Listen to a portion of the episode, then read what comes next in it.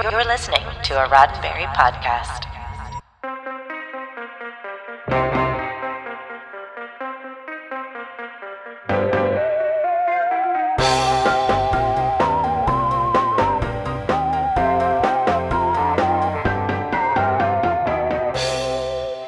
I'm Earl Green, and this is your Sci Fi 5, five minutes of science fiction history for February 9th. It's a show from writers involved with Doctor Who, dealing with a government agency with extraordinary freedom to investigate scientific mishaps, strange phenomena, and deliberate misuses of science and technology. Torchwood, right? No. It was on this day in 1970 that the BBC brought us Doomwatch, a series whose stories took a grim view of humanity's scientific progress. Doomwatch was the creation of writers Gerry Davis and Dr. Kit Pedler, who were graduating to their own show after several years of contributing stories to Doctor Who, most of which involved another of their creations, the Cybermen, an enemy that was the epitome of technology running amok. But Davis and Dr. Pedler wanted to explore that theme in a more serious and mature venue, and were given the chance to do so with Doomwatch. The series concerns itself with the Office of Scientific Work, an agency headed up by Dr. Simon Quist, which looks into the unexplained and frequently finds abuses of technology and other areas of science as the root cause. Quist hires an impetuous young investigator, Toby Wren, and immediately assigns him to look into a recent plane crash where Toby discovers that a plastic eating microbe, originally created to fight pollution, has mutated into something that eats away at vital parts of planes, cars, you name it.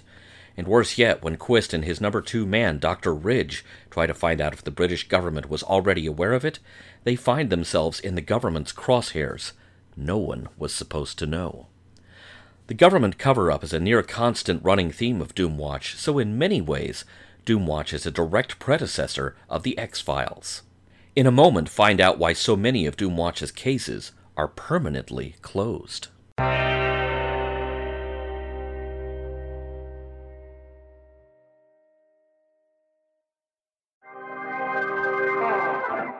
Doomwatch is a fondly remembered high water mark of British sci fi TV from half a century ago, but only a fraction of its episodes survive to this day for DVD release.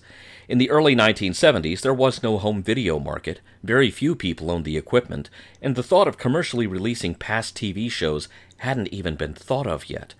As was the case with many 1960s episodes of Doctor Who, Doomwatch was not something for which the BBC saw a long life.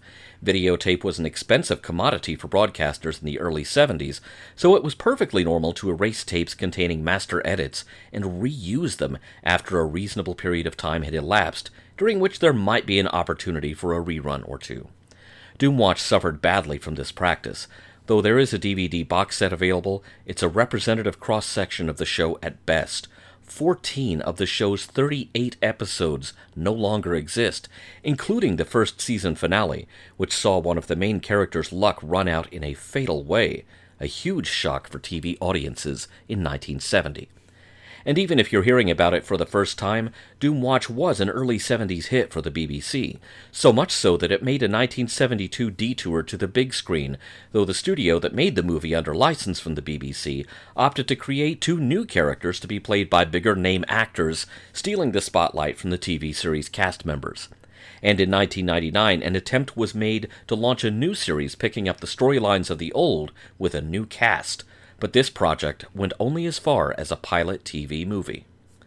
Long before Mulder, Scully, Agent Skinner, or even Captain Jack Harkness, Doomwatch was on the case, scientists keeping an eye on other scientists and trying to avert disasters that could end civilization as we know it. This has been 5 minutes of science fiction history, your daily Sci Fi 5 for February 9th. Sci Fi 5 is produced by Roddenberry Entertainment, executive producer Rod Roddenberry.